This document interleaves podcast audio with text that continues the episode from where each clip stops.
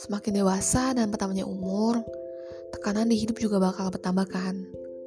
Kadang, kita juga butuh yang namanya refreshing dan butuh teman curhat mengenai kehidupan sehari-hari. Hidup itu memang berat, tapi wajar banget sih. Maka di sini gue bakal monolog mengenai kehidupan sehari-hari. Adapun segmen mendongeng juga sih sebenarnya.